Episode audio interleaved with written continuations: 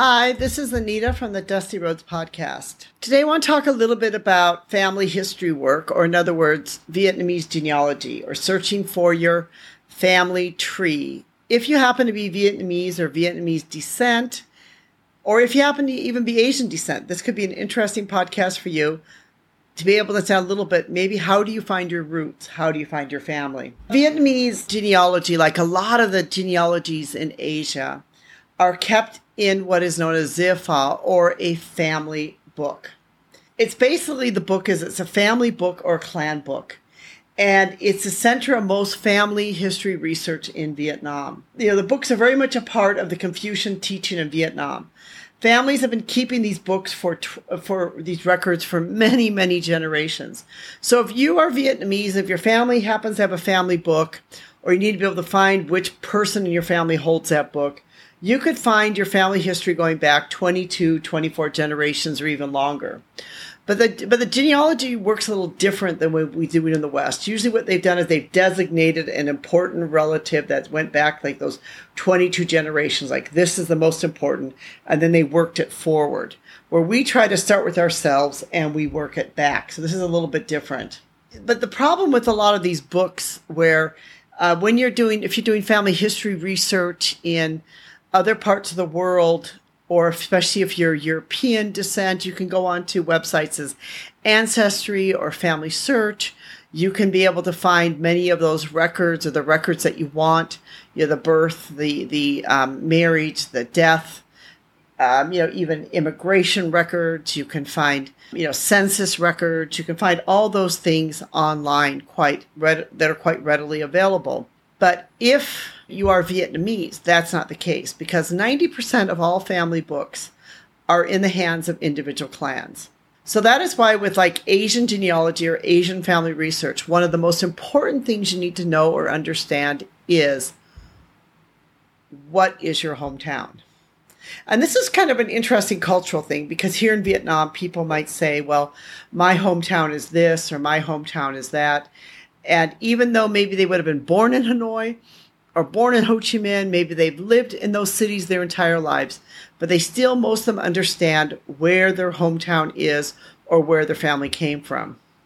And this is really essential and important because in Vietnam, there are very few last names. In fact, you know, you will find that most of the people you know will have the same names, and it can really, really get confusing.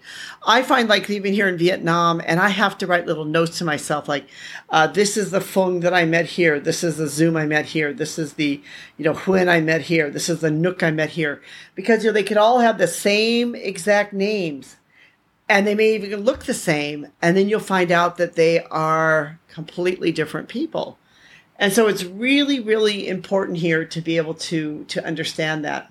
The other thing which is interesting about these family history books is there was a Vietnamese scholar, and he was in the court of the king, uh, Li Tran, and he instructed the Vietnamese people way back in the early 1800s to keep a record of their families. He said scholars may amend the family genealogy once every generation.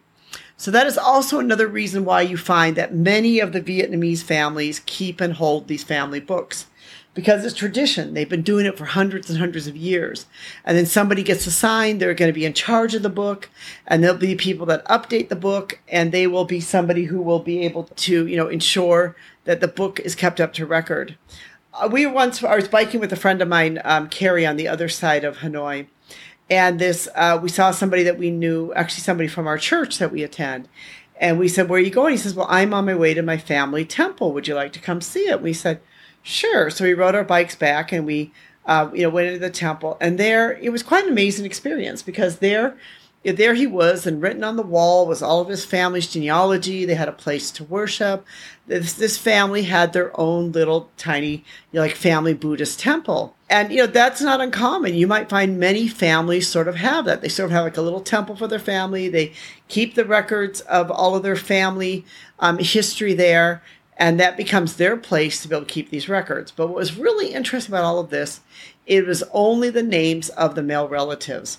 So this becomes a problem in many of the Asian genealogies is that maybe they only kept the record of the men and they didn't acknowledge or keep the record of the women. So that can become a bit of a problem. Now, that's not all families. Some families did because there's nothing that was set in stone to decide. The, the problem with a lot of these family books for like the Asian genealogy is it really was a matter of what the family standard was, and it was a matter of who was keeping the record. Obviously, some people were better than others. They would write down the names correctly. They would write down the wives. They even write down different life events. They would keep track of everything. But then others would be barely have anything. They'd only have like here's the father, here's the son, and that's it. There wouldn't be much at all. So the other problem with these records is they're not a standardized record you know, when you're looking at genealogy records, let's say, let's say in, you know, Germany or, or Sweden or those places, they had some standardized things that went back pretty far.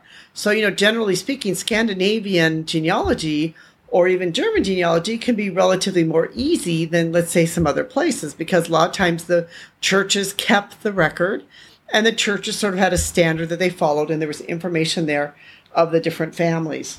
So, family history in Vietnam really starts at the basis with the family book, and it really starts at the basis with the family itself.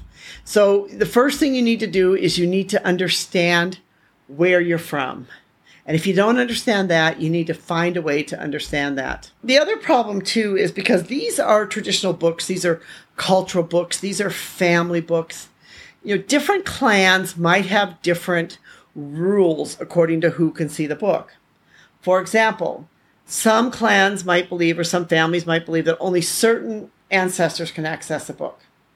So some families might have very strict roles or very strict policies who can see the books.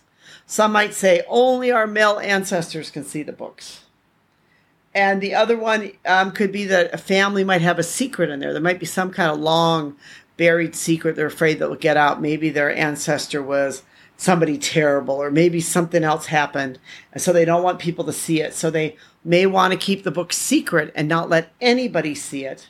You know, and other families, they don't care. They they think anybody can be able to see it and they're happy to share it. So really, if you are especially coming from overseas and you're looking to say, how do I find my family? How do I find my roots in Vietnam? It's really going to depend upon your family and what the rules are, the regulations are, and how they feel about all these different things. I've written quite a long, extensive blog about this, about you know, I go into like the family names, I go into the different types of names to understand the names, you know, because, you know, there are very few names in, in Vietnamese. Most, you know, you will find that there's very, very few, in fact, and this can make it very complicated. On top of that, the first names are very different. I have some ideas here of other ways you can interview with family members, how you can um, talk to them, how you get information for them. Then, if you absolutely don't know where your hometown is, or you know where your hometown is, but you can't find any of your family or you can't find any information, I give some ideas of ways that maybe you can go about and do that. We'll put a link in our description to this blog if you'd be interested and be able to learn and to find out more. This is Anita from the Dusty Roads Podcast. Thank you so much for listening. We truly do appreciate you. And we hope that you'll subscribe, give us a thumbs up. We'd love to be able to hear from you and what you think about uh, this podcast. Thank you so much for being part of our community. And we'd also like to thank Rinko for doing the technical part of this to make this all possible.